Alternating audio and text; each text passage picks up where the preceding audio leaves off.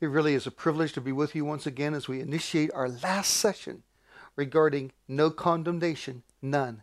I believe in my heart that you've been able to sense the heart of God towards you in regards to this uh, issue, which is so significant, an issue that affects millions and millions of believers. I believe in my heart that uh, it's definitely one of the major strategies of the enemy against you as an individual, against the church as a whole. I'm so excited about the heart of God. You know, the only provision, beloved, to be free from condemnation is the heart of God. And I, will tell you, there's nothing like it. Uh, I want to do a few things in our last session. This session is entitled El Elyon. It's one of the names of God that's very powerful. It's recorded in both the Old and New Testaments, and I believe it's going to change your life. But before I do that, I, I simply want to say again that I really appreciate your desire, your heart to your heart to be free. You know, sometimes it's easier not to deal with things than to deal with them. But because of your heart towards God, because of your love for God, you, you want to be free. Uh, from condemnation. You want to be a person that's used mightily by God. You want to be somebody that can uh, minister to others who are struggling in this area. So I, I really appreciate your commitment, uh, really, unto just letting Jesus wash you, letting Him minister to you. And uh, it means so much to Him. Now, what I want to do in this last session, uh, I want to reiterate, I want to summarize our first three sessions because they're so powerful. Then I want to enter in to the name of El Elyon to capsulize, bring forth uh, what was uh, shared in regards to our initial three sessions. In our first session, you know, we shared that there are reasons that people struggle with condemnation. Uh, one of them is uh, religion, uh, a misperception of God. Uh, uh, it can be upbringing where somebody has just been, I mean, had verbal abuse, degradation, uh, and only God knows why this happens, but it does so often. and then we shared that one of the main reasons that people struggle with condemnation is not because they have a heart that's opposed to God, but because they have an awesome heart towards God. They have such a sensitive heart that when they miss it, they really take it to heart, even uh, in, in, a way that's too much. You know, uh, anything of hurt will penetrate you to a degree. But God wants you to be so fortified in your soul that that penetration is limited, so it in no wise just is able to have dominion over you. So a sensitive heart was number four. Uh, number five was uh, some people just they have their self worth in a uh, martyrdom uh, mindset. It's almost like you know I'm better than you because I, I can endure more. And, and, that's just not a mindset God wants us to have. Somebody else, uh, you've been put down so much, it's, it's normal to feel condemned, degraded.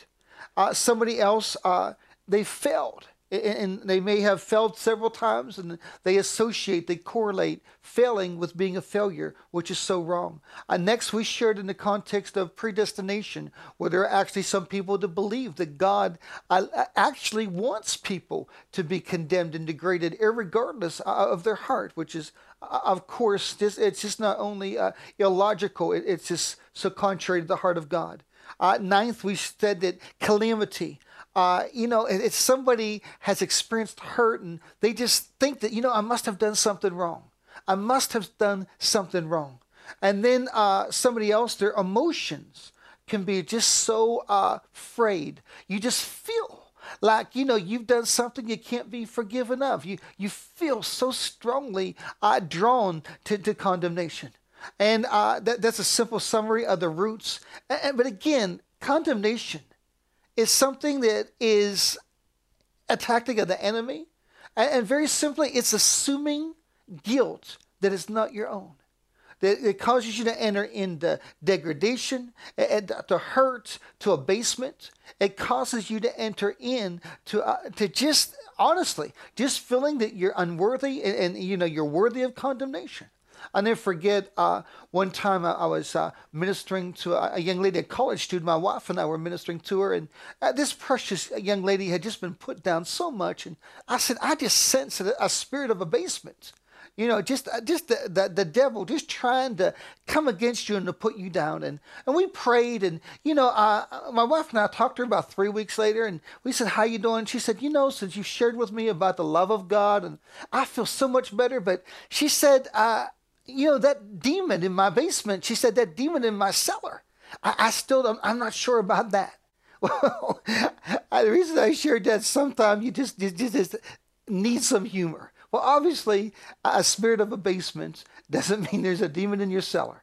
It means that the enemy tries to abase, to put down, to constantly cause you to be in a position that is beneath really your integrity, your dignity as a child of God. All right. Now, to summarize our, our first session, we can just say redemption. We entered into the reality, the, the, the infinite suffering of Jesus Christ.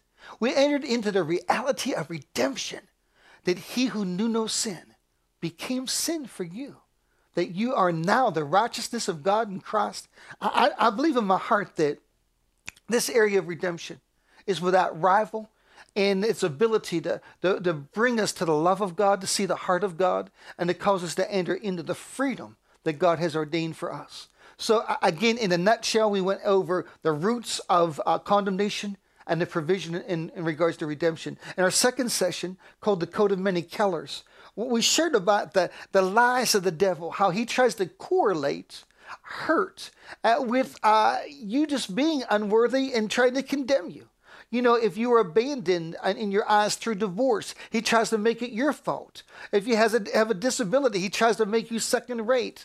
Uh, if you've been adopted, he tries to make you think that, you know, you're not wanted or loved like someone that's not adopted. He, he's so filthy.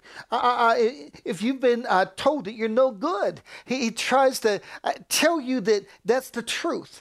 You know, circumstances, a sin we committed, being abused, it can be a hundred different things, uh, born out of wedlock. The enemy is so filthy. And with every circumstance we find ourselves in that is hurtful or that is can be perceived as hurtful, the enemy is trying to put you in a place where again you're second best. And every one of those things that we just mentioned that the devil tries to use to tell you that you're second best is nothing but a lie.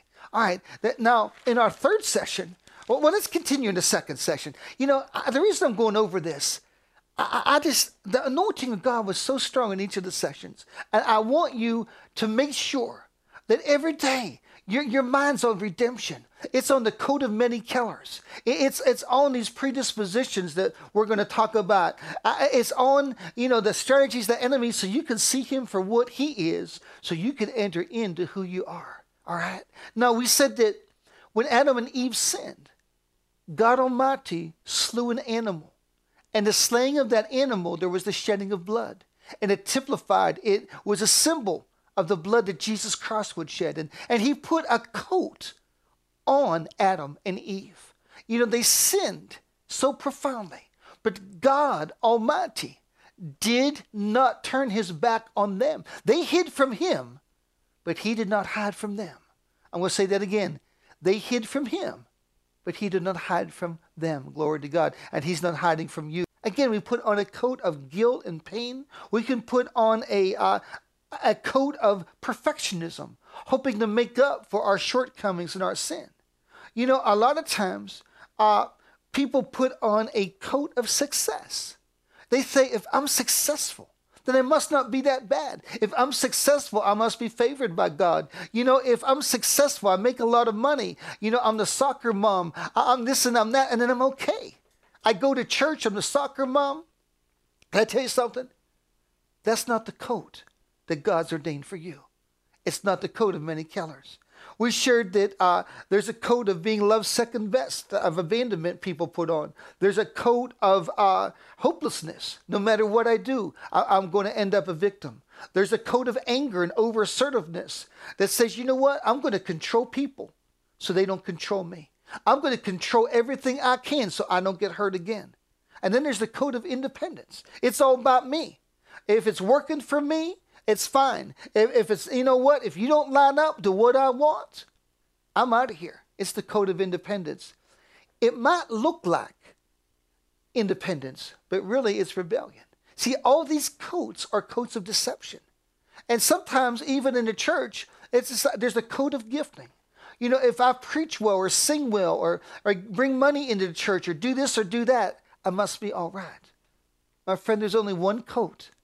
There's only one coat that can satisfy you, that can take away your condemnation, that takes away my condemnation, and that's the coat of the righteousness of Jesus Christ.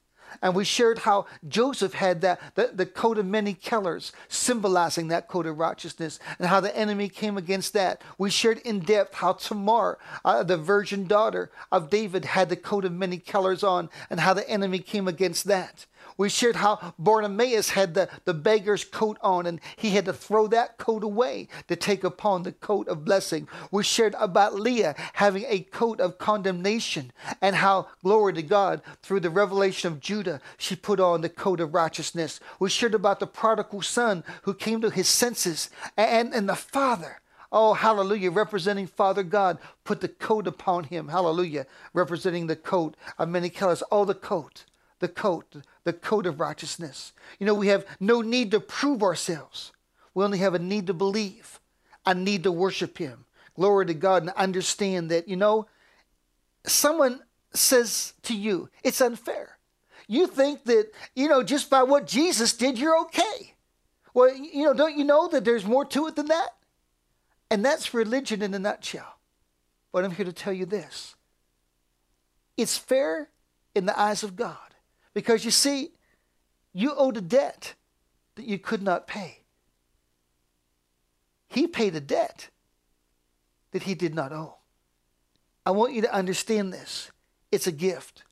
And it's just like somebody that their daughter is in need of a kidney. Without the kidney, she'll die. And that parent has a kidney. You know what's exciting? When, when that parent, say, for example, that father gives that kidney to that daughter, it's really her kidney, but yet it's his kidney, isn't it? It's his kidney, but it's her kidney. And it's a difference between life and death. My friend, I'm going to tell you something. God just didn't give you a kidney, He gave you the righteousness of His Son. I'm going to say that again. You know, if a father, and I may have shared this before, but it bears repetition uh, a, a, father about an hour and 15 minutes away in the in, in Erie, Erie, Pennsylvania, uh, from where I live, and uh, this man uh, weighed 350 pounds. He had to use, lose 150 pounds to become eligible to give his kidney to his daughter that she desperately needed, and he lost 150 pounds. And the news reporter said, "Was it hard?" He said, "It was the easiest thing I ever did." And then he said this. He said, "You know." If I had to give my daughter both of my kidneys under my death, it wouldn't have been hard either. Isn't that amazing? God Almighty did do something that was so difficult in that he who knew no sin became sin. But you know, he did it willingly. He gave everything he had for you. Glory to God. All right. In our uh, third session, uh, we entered into something that was very practical uh, and uh, very gut level you know, because I'm mindful. You know, you may have uh, watched the DVD or listened to the CD of the second session and you were just shouting. Man, you just put on that robe of righteousness through prayer. You were so excited. You saw yourself, glory to God, with a coat of many colors, with the righteousness of Jesus Christ. Oh, man, and you were so excited. And then perhaps you got up the next day and you didn't feel worthy. You felt more condemned than ever before. And that's why the third session uh, we integrated the third session uh, as we did because I know that that happens. And we entered into the provision of God. And we said that the provision of God is uh, perceiving your own heart so you can conquer your own soul. And we went into depth in regard to what that was involved. And we used the scripture, 1 John 3.21, that if indeed your heart condemns you not, you have confidence towards God. Oh, you have confidence, even if your actions at times condemn you, even if your emotions condemn you, if your mind condemns you, other people condemn you. But if your heart condemns you not, you have confidence towards God. And then we shared of James 1:21, where it talked about the engrafted word being able to save your soul, bringing your soul to a place of strength, even as your spirits. And we talked about the reality of solical imprints and solical fractures. And, uh, and, and again, and how that affects our emotions, our mind, and, and, and how the enemy tries to utilize that. But then we entered into the provision. And I tell you, the provision was so awesome. We talked in, about Luke 10 uh, 23, how the, the, the, the, the man that was robbed and stripped of his integrity and beaten was laying there on the Jericho road, and how somebody came. Thank God somebody came for you. Somebody came for me. And, how, glory to God, uh, and, the, and the Bible says that man put in the wine and the oil into this man's wounds to make him whole. And we talked about the wine of the Word of God and the oil of the Spirit of God. And then we talked about the, the Word, the presence, the love of God, the voice of God. And then we went into one of my favorite, really, uh, teachings uh, regarding the Ark of the Covenant. How, because you're the righteousness of God, hallelujah, you can literally partake of, of the glory of God and partake of Jesus unto wholeness. Glory to God. And we gave testimonies of the woman, uh, uh, the Shunammite woman in the Song of Solomon. Uh, the Shunammite woman, just how, oh, she overcame. We gave test personal testimonies. I gave you a testimony uh, uh about a woman that had leukemia and that God touched, but uh, she went through and got a transplant. And, and, and, it looked like she was going to die, but God graced her under recovery. But almost a year after her recovery, she was experiencing every symptom prior to the transplant. And she went to the doctor. She had called me. We prayed. She went to the doctors, and the doctor said, You know what? You're perfectly okay. Your body has memory, and things have just elicited that memory, and it's acting like it's not well, but it is. And I said, How that is a type analogous many times where you know what man god sees us as the righteousness of god we know that's true but man our emotions they raise up and our mind comes against us, other people come against us, we have to say, you know what? All was well. All was well. You know, I, I oh, glory to God. All right. There's so much there. I had to reiterate it because every day, listen to me, please, every day I think upon these things. I think upon redemption by taking communion. I think upon, oh, glory God, I, with the help of God, I put on that coat of righteousness every day. And then I enter into a place where I rejoice that God Almighty enables me to feed on Jesus. Hallelujah. So I can enter in to not letting my emotions dominate me, my mind dominate me, past solical imprints dominate me, but entering in to being whole through the wine and oil of His Word. All right. Now, with all that said, I now want to enter in to the name of El Elyon. You may have never heard of this name of God. It's uh, E L E L Y O N. And I, I, want to share with you uh, uh, the principle of the name before I share with you the definition of the name. You see, God works through names. You know, uh, in the Bible, uh, see, see, the Word of God is a revelation of His heart. This Bible, this Word of God, it's a revelation of His heart. When you look at this Bible, you see, this is the heart of God in written form. And God wants you to understand intrinsic to his heart are different characteristics of his heart. Every one of those characteristics are uh, they're conveyed by name. Hallelujah. For example, the name uh, Yahweh Jireh, the Lord who provides. The name Yahweh Rapha, the Lord who heals. And on and on and on. Here's what's exciting the coat of many colors that's on you right now. Hallelujah. Oh, glory to God. It's first and foremost the righteousness of God. But intrinsic to the righteousness of God is each of the names of God, representing a part of his heart, manifesting for you. All right. So when you enter into that revelation, you begin to see that it's through the revelation of his name and then being able to actively participate in that name through saying that this name is for me. This name is who I am now. And you see, every one of the names of God are intrinsic, included in the name of Jesus Christ, in the name of Abba Father. Glory to God. All right. You see, the written word of God is called the Logos. That, just means it's, it's the written word. But then you see, you go from the Logos to the revealed word. You go from the Logos, the written, to the revealed word, to the declared word, to the manifested word. It's the same way with the name. You say, I've heard, you know, the name of Jesus Christ, but then when you get the revelation of who Jesus Christ is, wow. Then you declare it unto him being your Savior. And you walk in that reality. You see, with every name of God is this progression of the logos unto the revealed, unto the declared, unto the manifested.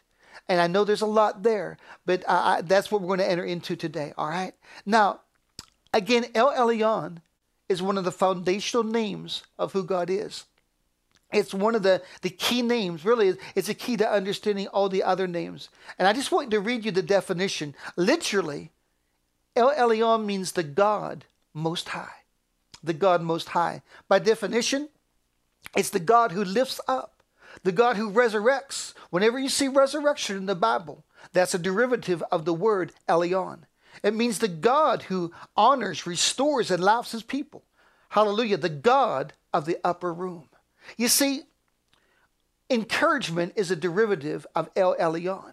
Anything that lifts up, oh, glory to God, It is that's included in the name El Elyon. Now we're going to enter into what this means to you and how it can enable you to walk in such freedom of condemnation, but even more than freedom from condemnation, to walk in the reality of an uplifting spirit 24 hours a day, seven days a week. All right.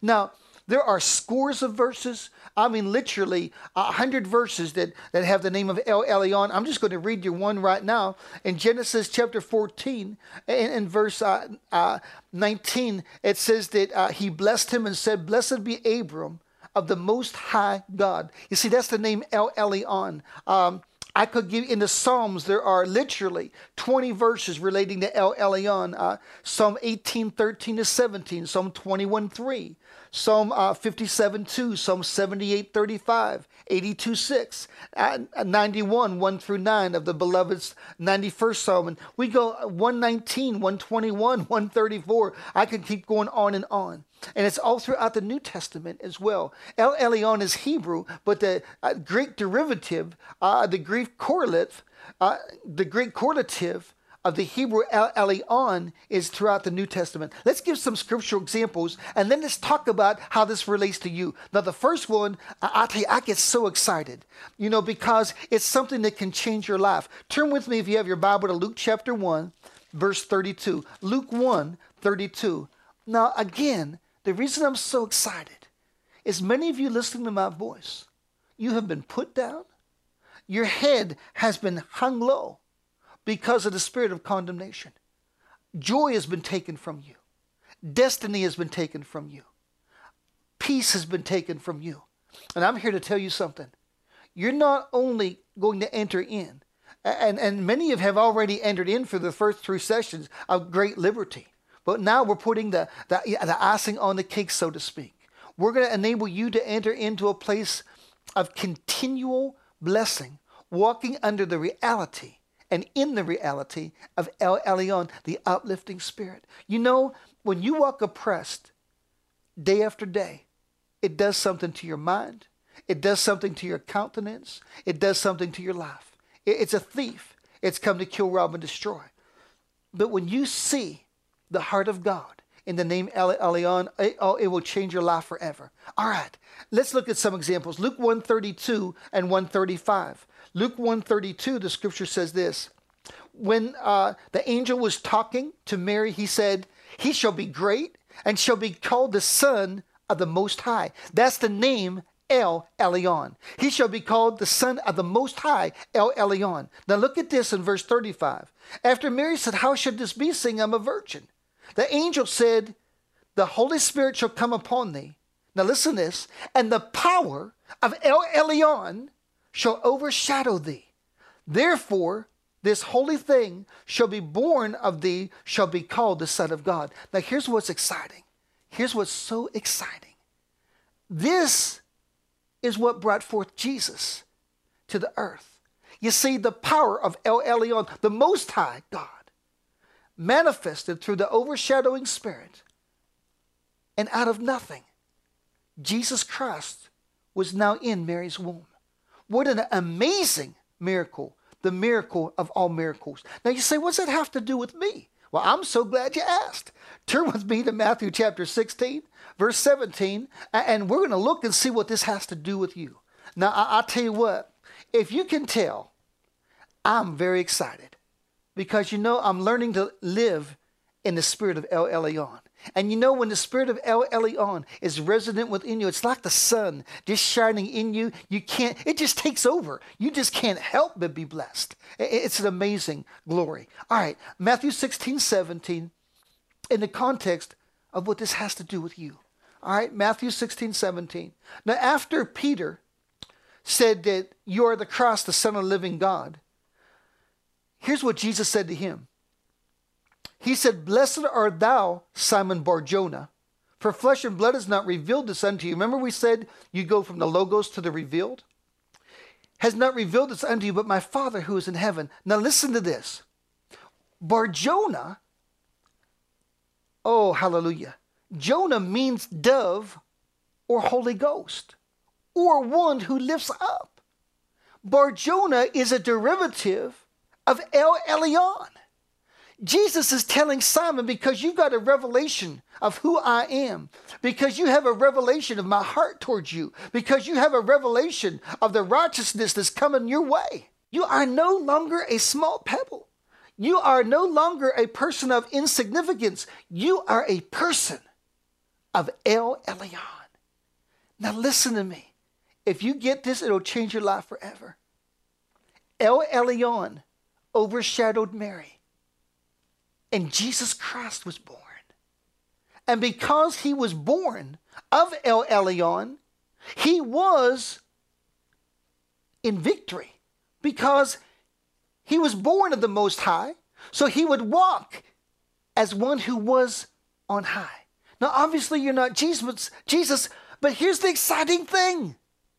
When you accepted Christ, you know what happened? El Elyon caused you to become a child of the king. He caused you to enter into a place where you're made to live on high, not to the dust of the ground. That's where the, the, the, the snake in the garden, that's his destiny, not yours. I'll never forget when I taught high school in central Pennsylvania. I taught young men that most of their, their, their parents, they were imprisoned. I remember one young man, his brothers were all in prison. His father was in prison. I went to his house. His mother was there with his uh, siblings. And, and uh, I went to his house just to help him out with some things. And, and, and I never forget as we talked, uh, she said, You know, uh, Johnny's going to end up in prison too, I'm sure. And Johnny looked at me and said, Well, I, I know I'm going to end up in prison. And I said, Son, why would you think that? But you see, he thought that because he was raised low. He was raised low. His the only thing he knew was condemnation, negativity, and hopelessness. But you see, you're not born of that spirit. That's the spirit of condemnation. Now, I had another young man, I, I coached cross country and track, and I was taking a young boy uh, home from track practice. His dad was a very successful businessman in the area. And, and I said, son, what do you think you're going to be? You know, because he was a junior in school. And he said, you know what? I'm going to be a businessman. He said, My dad owns a restaurant. He said, I'm going to have 20 restaurants by the time I'm 30, and I'm going to be a millionaire. And you know what? It came to pass. You see, what was the difference? One was raised low, one was raised on high. I'm here to tell you something. God has called all of us to be and to enter into the spirit of El Elyon. There's so much here, so much here in uh, Mark 131. The Bible says that Jesus lifted up Peter's mother in law, and when he lifted her up, the fever left her and she was healed. In Mark 9 27, there was a boy that had epileptic seizures. And, and, and, and, and, one of them was so severe it threw him to the ground. But Jesus came and he lifted him up and he was healed. Glory to Jesus. In Luke 17, there was a woman that as Jesus was coming into the city of Nain, there was a woman that was by the coffin of her young son. She was a widow, her only son. And you know what Jesus did? He stopped the procession.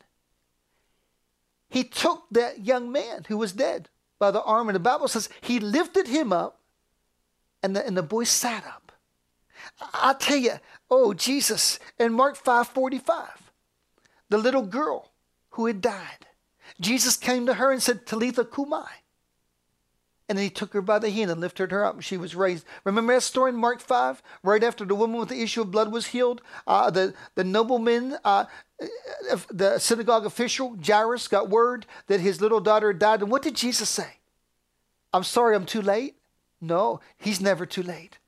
He said, only believe.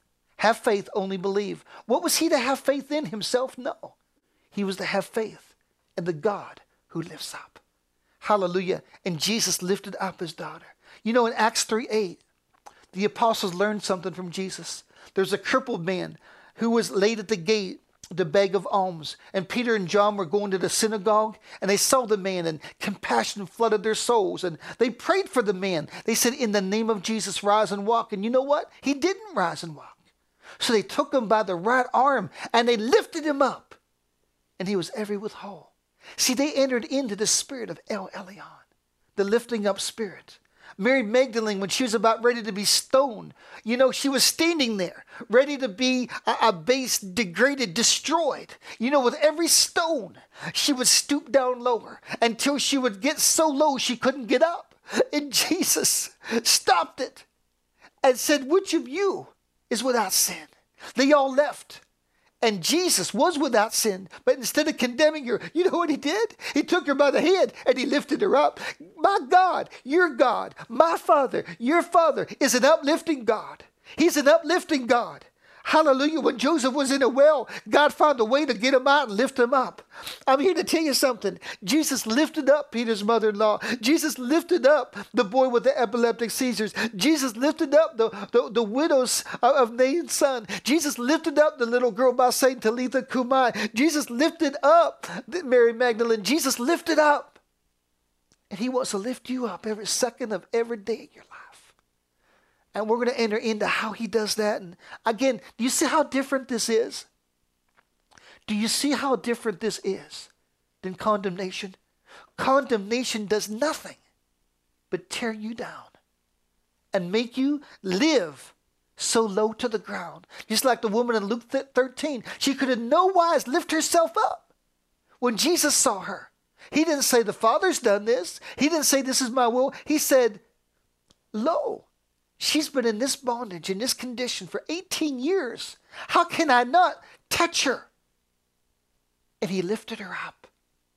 Oh, glory to God. I tell you, he ever lives to lift you up. I tell you, uh, Jesus, I, I, I know what's coming. I just sense the heart of God. I've been, you know, I, I just been in prayer just uh, just for weeks and weeks and months, and I, I, Jesus is just giving me some insight, some inside information about what's going to take place now, and I'm so excited. I believe you're going to get imparted to you by the heart of God. Everyday life in the spirit of El Elyon. All right. So, so how do we enter into that? What are the specifics? All right. All right. First of all, I'm going to, I'm going to share with you uh, 10 ways that he lifts you up. And every one of them are exciting. Number one, he lifts you up through the word of God. Can I tell you something? This is not a rule book to condemn you. You know, I was talking to a professor of religion at a well known Christian college, uh, one of the best Christian colleges in the United States. And he said, You know, I wish I had the joy that you have. He said, But you know what? I hate to read the word. That's what he told me. He said, Because every time I get into it, it condemns me. He said, But I read it because, out of obligation because I know I should. I said, Doc, this is the heart of God in written form.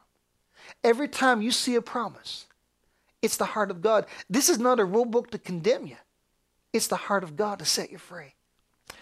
I tell you what, when you get into the Word of God, you enter in to a treasure hunt. And you, you enter into the spirit of El Elyon that says, man, he's going to lift me up through what he reveals to me. Glory to God. You know, John 17, 23, I'll never forget uh, when God revealed that to me. It says that God Almighty loves you and I as much as he loves Jesus Christ.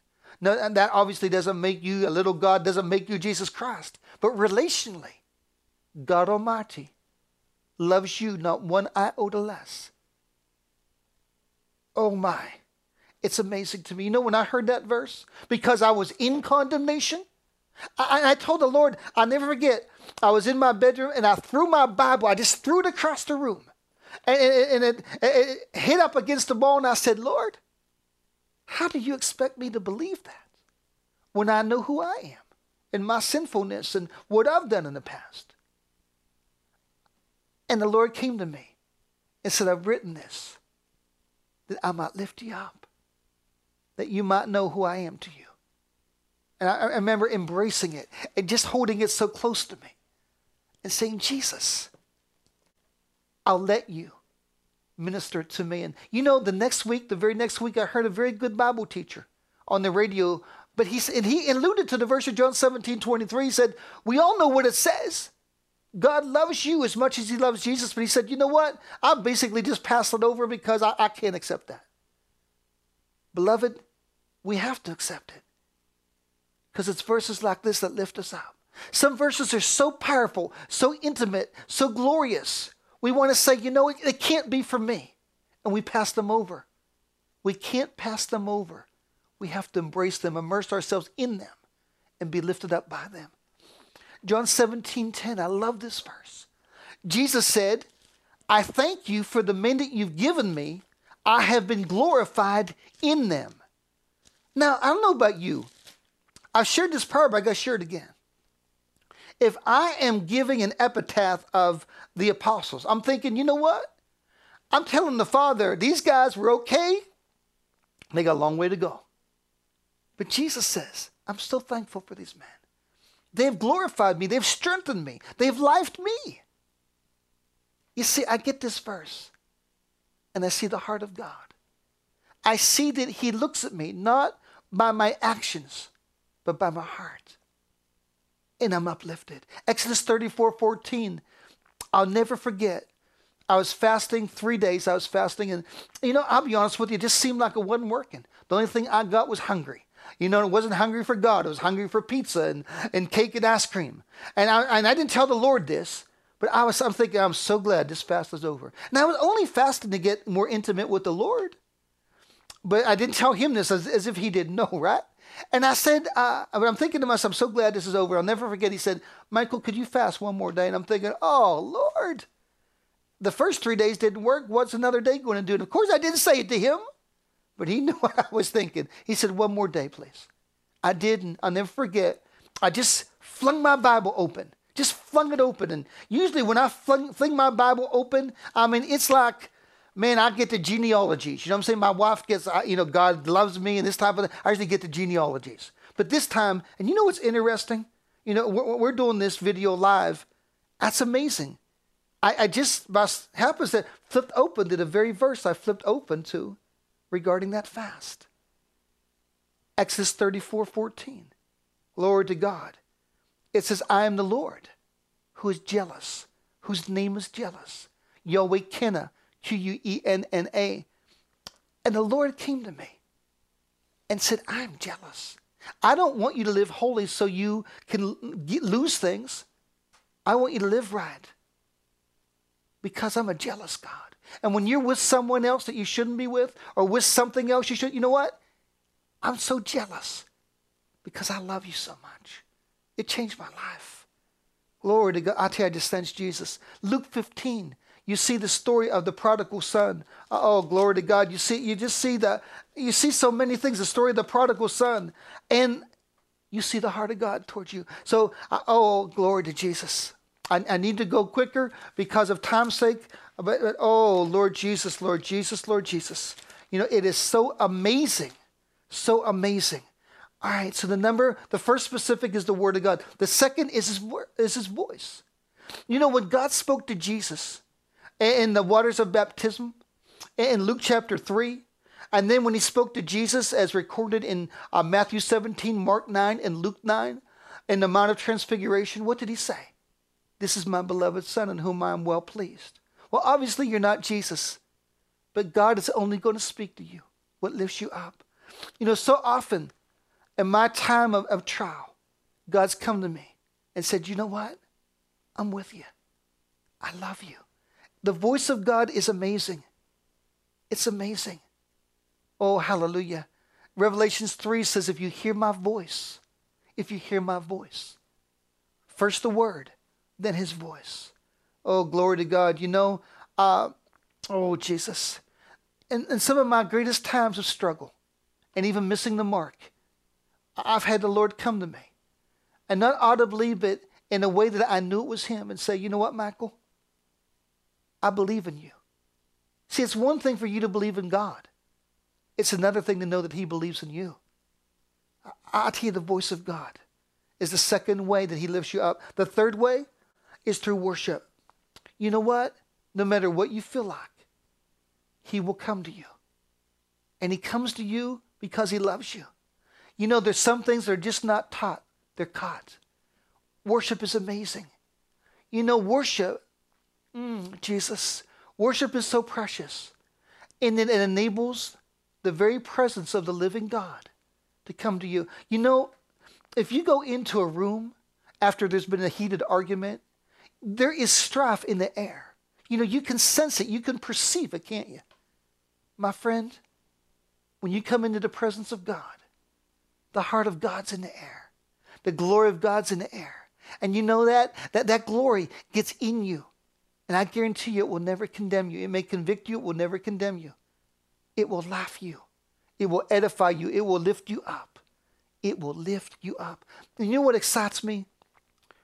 When you're lifted up by God, that's when you will lift him up. A lot of people ask me, why do you lift your hands in church? Well, I say, well, it's all through the Bible and the Psalms. I will lift up holy hands. It's in the book of Timothy. I will lift up holy hands. But you know the reason I lift up holy hands?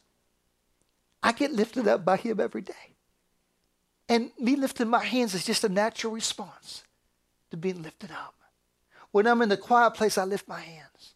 But more than that, I lift my heart. Because you see, he lifts me up. He lifts me up. Glory to God. He's so awesome. He's so awesome. The fourth way that he lifts you up is through wholeness. I want to share testimony with you that I believe that can, is life changing. I prayed for a woman recently. She had lung cancer, and uh, she worked in the community where I live, and I had the privilege to pray for her uncle who had lost his eyesight to myasthenia gravis, and the doctor said he'll never get it back. And by the grace of God, after simple prayer, uh, he the wife, in fact, his wife, they were both in their seventies at the time, and he was a farmer. And she said, you know, when we went to bed that night, we just sensed the. She said, I sensed the presence of God on his eyes the whole night long. And he woke up and he had he had foresight. He rode his tractor that morning. and been going ever since. But in her her uh, the aunt, the, the wife of this man, received a miracle. She had uh, a tumor on uh, that was uh, could prove deadly. And long story short, her simple prayer. Uh, we prayed for her on a Friday night. Her uh, children were all up from South Carolina, and uh, I, I, it was funny. I, she was a, a, Methodist woman. She said, "You know what? You remind me of my." She was in her seventies. She said, "When I was a little girl, and about 1923." She said, You know what? Uh, we had a preacher remind me of you. And I just kid her. I said, Well, he's to be commended. And she said, No, just he just believed the Bible. And uh, she said, You know, just pray for me. And we did. And I sensed God. And I went home and told my wife that night. And I said, You know, I just feel like we had contact in the spirit realm. I, I we touched Jesus and he touched her. And you know, that next day, they went in and they couldn't find a thing. But long story short, I was praying for the, the niece now. And uh, simple prayer. And as we, she was from a Baptist orientation, she said, you know, uh, this is a little, I, I, know that my aunt got healed and my uncle, but this is still somewhat foreign to me. I haven't been taught along these lines, but I said, you know what? I just sense the heart of God towards you. Now, please listen to this. If you get anything, get this today. As we were praying, I just began to cry. And, and I said to her out loud, I said, You're too precious to die. I said, You're so precious. I knew some things about her past that she went through. Just a precious woman of God, faithful to her church, just loved God. And I, she said, Oh, she said, I've got so many shortcomings. She said, You'd never say that if you really knew me. I said, I want to tell you something. You're so precious to the heart of God. You are so precious to God. I said, You're just too precious to die. And you know, we prayed and this is a true story. She came back with a good report, no, no cancer. But you know, the key to me wasn't so much her being healed of cancer, but it was the heart of God. You see, I don't care what you've done in one, in one context, I, what you've been through. God has provision. Isn't it amazing? I, I hear testimonies like that, and someone says, Yeah, but you know, people reap what they sow and this and that. I'm here to tell you something. It's amazing. You know, you, people will say, well, you know, you, you, you, committed murder and you can be forgiven. You did this, you can be forgiven. You committed adultery, you can be forgiven. But you know what? I don't know if you can be healed because you did that. That's your mind. That's not the mind of Christ. That's not El Elyon. See, it's not about the problem. It's about the heart of God. It's about El Elyon. All right. God wants to bless you financially. Psalm 35, 27. Someone says, Well, I just believe I'm ordained to suffer financially because of what I did. I'm here to tell you something. If we were going to get blessed on the basis of who we are in the flesh, no one would ever be blessed. Psalm 35, 27, God says, I take great delight in the prosperity of my people. Now, now, here's one I want to take a little bit of time on. It's the area of desires. It's in the context of wholeness. And I'll share this testimony with you. I was ministering uh, to somebody, and uh, they were blind, and uh, they were just uh, very, very bad off.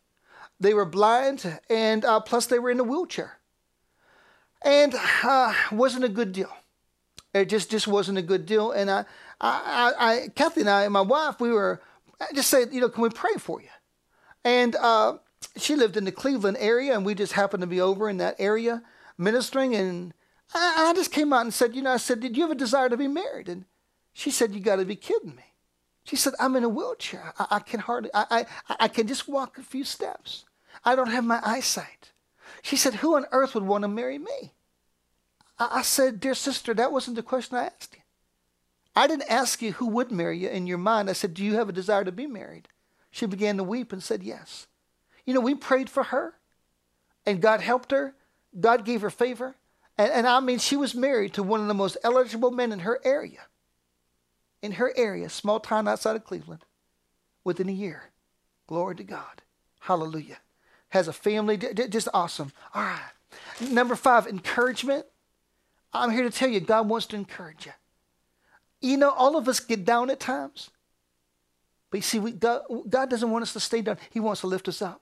I'll never forget years ago, I, I was uh, with I was in a coffee house, and uh, there was a a man there that was a drummer from a, a well-known Christian group in our area, and then there was another man in that same group who played guitar, and a very precious man. His name was Jeff Cogswell, and he's a blind guitarist, good friend of mine.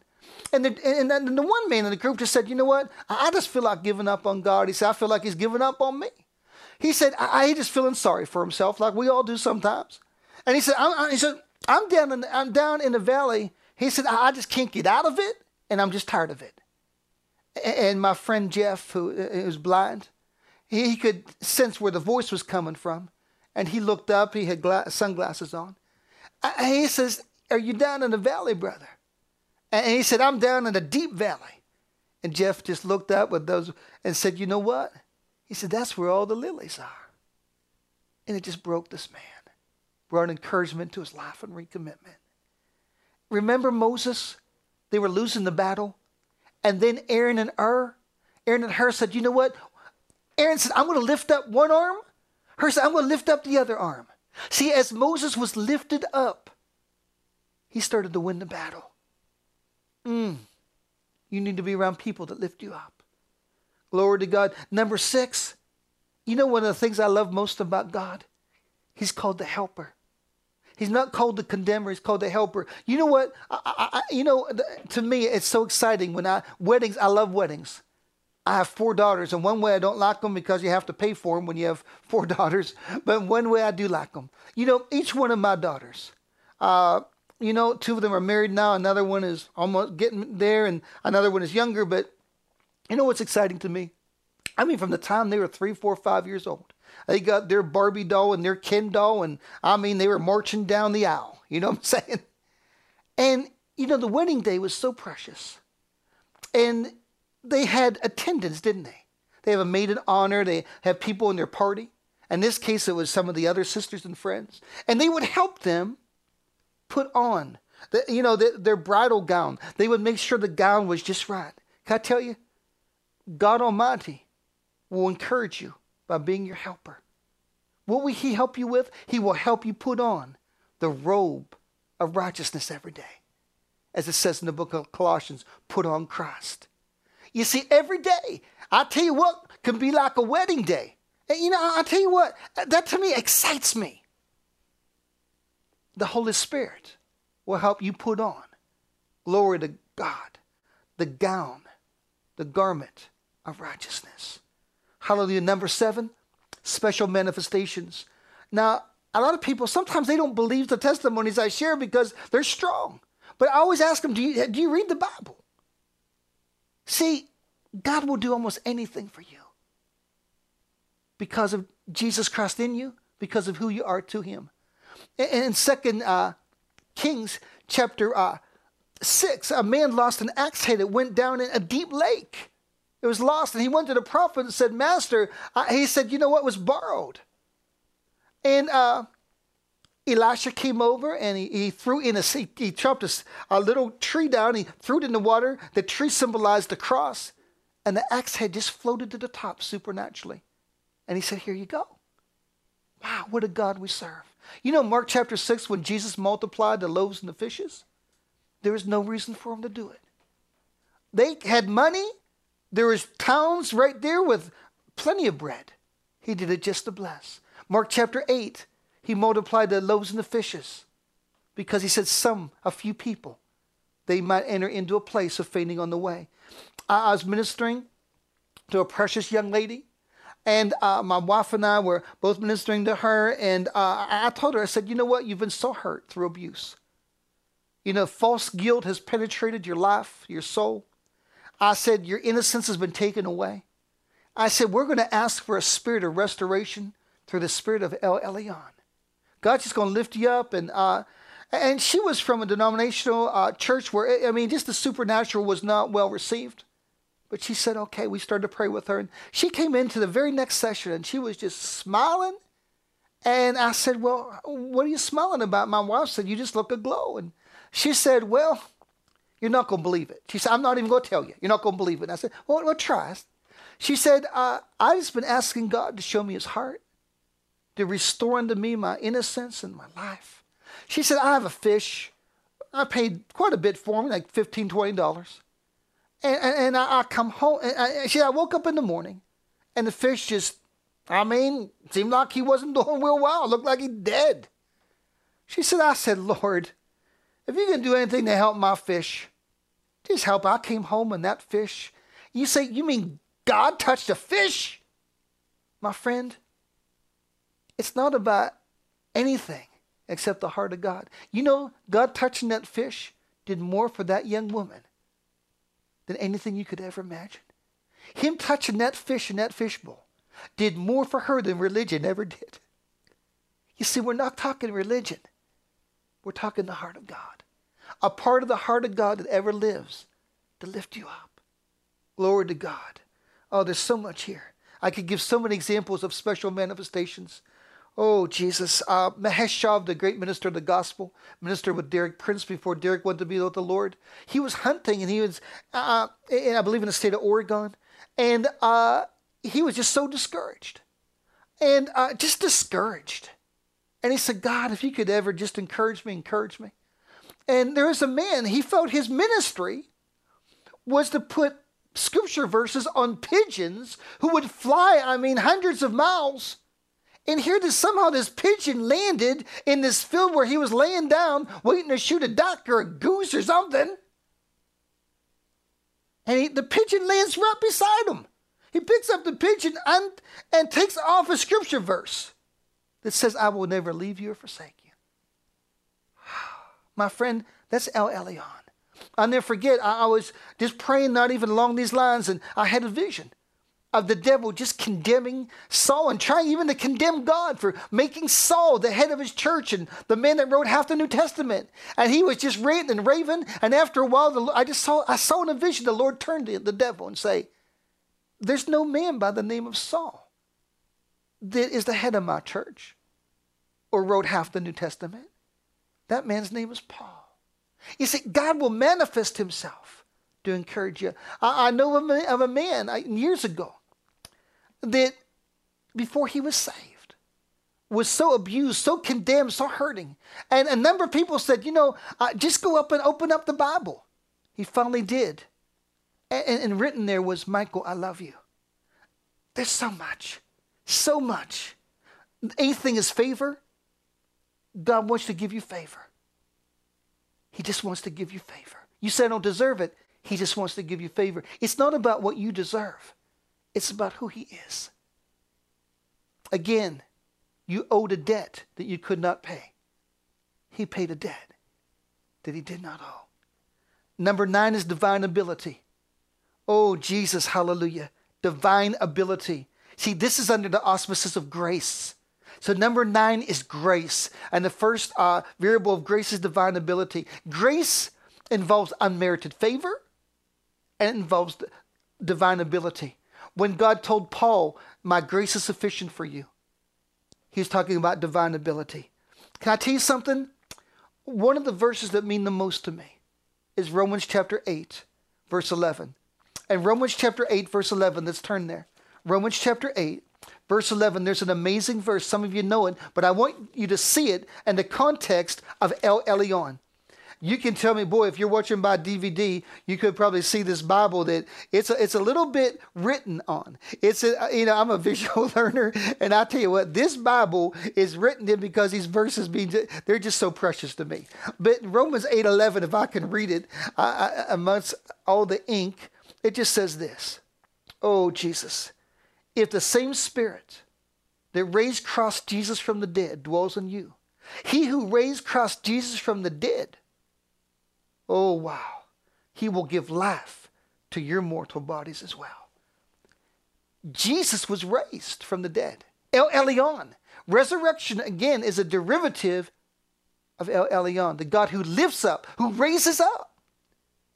Here's what the scriptures say when you're so weak, and you feel so unworthy, and you feel that your weaknesses is due to your past sin or your weaknesses and shortcomings, God says, No, no, no the same Spirit that raised up, that lifted up Jesus Christ from the grave, will lift you up, will give you strength that you don't have. I'll tell you, one of the greatest trials of my life is when I was just a 21 year old boy. Um, my mother was dying of uh, complications due to spinal bifida, and there was a fire on, uh, really, it was the Saturday before Easter. And she died of smoke inhalation. You know, she died of, uh, there's just too much smoke. And, uh, you know, it just it broke my heart. And I was a young Christian at the time. And I said, God, I said, I want to follow you, but I just don't have the strength. And something came into me, something lifted me up. I said, Something lifted me up. That something will lift you up. And enabled me to rejoice that she was in heaven, enabled me to testify about the grace of God at her funeral. Something lifted me up whether it's a small thing that you just have a weakness in, or if it's, something that is very, very, uh, oh my, mountainous, He will lift you up. The second part of grace is when you fall, He's going to lift you up. You know what's exciting about God? When you fall, He doesn't condemn you, He lifts you up. I'll never forget in my youth, I, due to my mother's sickness, I was so angry, so hurt. And you hear hurt people hurt people, and I was in trouble a lot. I remember one time I was at a police station for uh, something, and my dad was a tough guy. He was not saved at the time. He's about five nine, about 260 pounds. And when he came down to the police station, I thought he was just going to grab me by the scruff of my neck and just, you know, just give it to me. But I'll never forget, he said, Son, he said, I understand. He knew what I was going through. You see, instead of tearing me down, he lifted me up. I never forgot that. God's going to, the Bible says a righteous man falls seven times, but he gets up. How does he get up? He gets up because he's lifted up. When Peter sank because he got his eyes off of Jesus and on the storm, what did Jesus do? Did he let him stay in the water just to know what it was like to miss it and, and, and to suffer the consequence of unbelief? Just gargle a little bit underneath there? No. He lifted him up. He lifted him up. And the walk back was the better than the, it was better than the one out. God using you. You say, I, I've committed sin. How can God use me? I'll never forget the testimony of T.L. Osborn, a great healing evangelist. Uh, his grandson had been on him and his wife Daisy. Their grandson had been on drugs for years. I mean, just a mess of their life, and his wife was on drugs, and they came to Jesus. And I mean, about a year and a half after coming to Jesus, they were ministering in an orphanage. Most of all the kids there were, they never heard, they never spoke. And 17 orphans heard and spoke for the first time. You know, they didn't have a hard time with it. The officials there that weren't Christians didn't have a hard time with it. You know who had a hard time with it? Was Christians. How could God use him, seeing he was a drug addict a year and a half ago? Maybe God used him because he gave all the glory to God and was trusting in the righteousness of God rather than himself. All I know is this He'll grace you through using you. Lastly, John 17, 26. Turn there with me if you would. In the context, this is the last thing in regards to the specifics. John 17, 26. Again, we have a very colorful Bible here because I've written in it so much. Oh, glory to God. John 17, 26, Jesus says this. These are the last words he spoke before he went to the cross. He said, Father, I've declared unto them thy name. Remember, we started out, we said there's a logos name, written word, written name revealed name, declared name, and manifested name. Jesus said, I've declared thy name unto the men that you've given me, and I will continue to declare it, so that the love that I experienced on the earth will be experienced by them. That the same love you loved me with will be in them, and I in them. My friend, listen to me. This is the way you're lifted up most. Jesus Christ loves you so much that the last thing he spoke before he went to the cross was, Father, when I'm at your right hand after I resurrect, I will continue to declare to you this prayer request that the love that you love me with, you would love them with, so they could experience the same love that I experienced. It's not half of the love that the Father loved Jesus with. It was the same love, the same degree. You're lifted up not by being torn down. You're lifted up by the embrace of God. You're lifted up by the love of the Father. The same love, the same love that was given to him. It's amazing. It's amazing. Glory to Jesus. There's just a few more things I want to share. With, well, there's a lot of where I want to share with you, but I only have time to share a few more things. I want you to know a couple things. One, this is 24 7 every day. Because you see, this is the heart of God. This is not about you. See, some I can tell you're saying, "Man, I can't put I wrap my mind around this because see, you're trying to wrap your mind around it with you being the center. Am I worthy? Can I endure this love? Uh, can I handle it? See, it's not about you. It's not about me. It's about his heart towards you. You know, when man used to think that the earth was the center of the universe, it, it was deception. When we found out, man, that the, the sun was the center of our solar system, it didn't revolve around the earth, it revolved around the sun, it changed everything. When you find out that your faith is not based on who you think you are or what you think is good, what, how much love you think you should have but it's based upon, it revolves around the heart of God. It changes everything. This is just the way it is. You're made to be lifted up. Some of you need to hear this. You're made to be lifted up.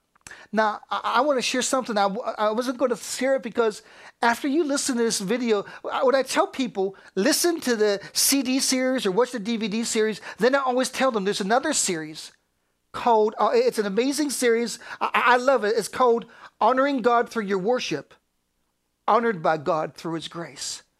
It's, it's a DVD series, CD series. It's a, I want to share just a little bit with you because you need to see that God wants to honor you. What's it mean to be honored by God? See, there's honor which equated with worship, which of course is only for God. Then we honor our fathers and mothers, we honor our spouses, our children. But then there's an honor according to Psalm 91 14 that God wants to give to you. Psalm 91 14 to 17. God says, I will honor you because you love me. I will honor you because you're my child. And I will honor you with long life and by showing you my salvation. I believe the oh, the, the glories of being lifted up as his salvation. But I want you to see something. The perception of God is that you bless him so much. Just as John 17 10 shares. And that you're called to be a blessing to him. I'll never forget there was a young lady that uh, was in our church that, uh, and she was always, she was a, just had so much going for her. I mean, just great job, great husband, great everything, but she would always condemn herself. And I, I said to her one day, uh, she was, uh, her and my wife were having a, a cup of tea. And I, and I, walked in the room and I just said, you know, man, the heart of God is so strongly towards you. And, and she said, you know, I mean, he just, she looked at me and she said, I don't believe that. She said, what could God ever see in me? You know, without thinking, I just said, you know what? He sees himself. And I just walked out and she began to weep. She just began to weep. God Almighty sees you as his child. Glory to Jesus. Let me close by sharing a few things. It's hard to close. See, when we are talking like this, man, the devil rises up, religion rises up, people rise up. I mean, your soul rises up and says, No, this can't be true. You're dirty, you're unworthy, you're second best, you're not forgiven. It's not as easy as this. But God cries out. God cries out. When the devil cries out and people cry out, dirty, unworthy, condemned, God cries out, the blood, righteous. God cries out, your heart, precious. God cries out, my child, lifted up. I want to tell you something. It's all about Jesus. You say it's all about me and my past and my shortcomings. And God says, no. It's all about my perception. I perceive that through the blood you're righteous. I perceive that through your heart you're precious. I perceive that through your being my child, you're blessed and lifted up. Who will you believe? I believe that you're going to believe and do believe in his heart in the spirit that cries out the blood, righteous, the heart, precious, my child lifted up. As we close, let me just share two verses with you Psalm 3 3 and Psalm 5 3. In Psalm 3 3, the Bible says that He is the glory and the lifter of your head. I want to tell you something. Many of you have been walking with your head down for years. I tell you, I've walked like this at times. You're walking with your head down because you don't feel worthy. You don't feel esteemed. You don't feel accepted. You don't feel there's a way out. And God says, I am the glory and the lifter of your head. Now, it's, oh, oh, it's amazing. Let me just let me share this with you. When he says, I am the glory, I'm your glory, that is the name Yahweh Shema. I am the God of glory. When he says, I am the lifter, of your head, that is the name, El Elyon. I am Yahweh Shema, your glory.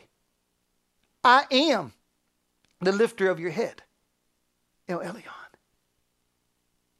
You see, this is who God is. This is his heart. You know that Jesus is righteous. You know that Jesus is without sin, he cannot lie. I want to say something to you that I hope you'll never forget. As much as God is sinless, as much as God cannot lie, he is your Father, and he ever lives to lift you up every second of every day. And what's exciting is this. When you enter into this reality, you stop walking with your head down and you start walking with your head up. And in this context, I want to close with this verse and then pray a simple prayer for you. And Psalm chapter 5, verse 3, Psalm 5 3, listen to this. It says, My voice will you hear, O God, in the morning. O Lord, in the morning will I lift up my prayer unto you. And then I will look up. I will look up. You know why you look up? You look up when you're expecting something good. See, when your head's down, you're not expecting anything good and you're hoping that the bad won't come. But when you look up, you're expecting El Elyon to lift you up. You're expecting something good.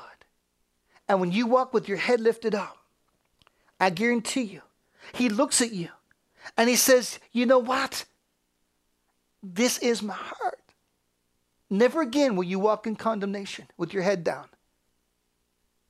See, when you're down by the earth, when you're down by the dirt, that's where the enemy is. The enemy does not have wings. The enemy is a snake on the ground. That's where you're vulnerable. But when you look up, you live up, and you're lifted up, you're above the enemy as an eagle. An eagle does not have to fight crows. An eagle does not have to fight a crow or a vulture because a crow or a vulture cannot enter into the sphere, the realm that the eagle is in. My prayer for you that you will understand that you will never again have to fight condemnation because Jesus has cleansed you from it in his own precious blood. And he is now lifting you up second by second so that you will never again be vulnerable to condemnation. I love you so much, but the love of God is so much stronger. I, I don't want to close because this is so good, but you know the exciting thing?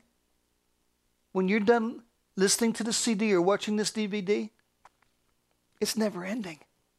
When you're under condemnation, you felt like it was never ending. The disgrace, the false guilt, the shame, the inability, trying to prove yourself over and over again, trying to become somebody. But I'm here to tell you this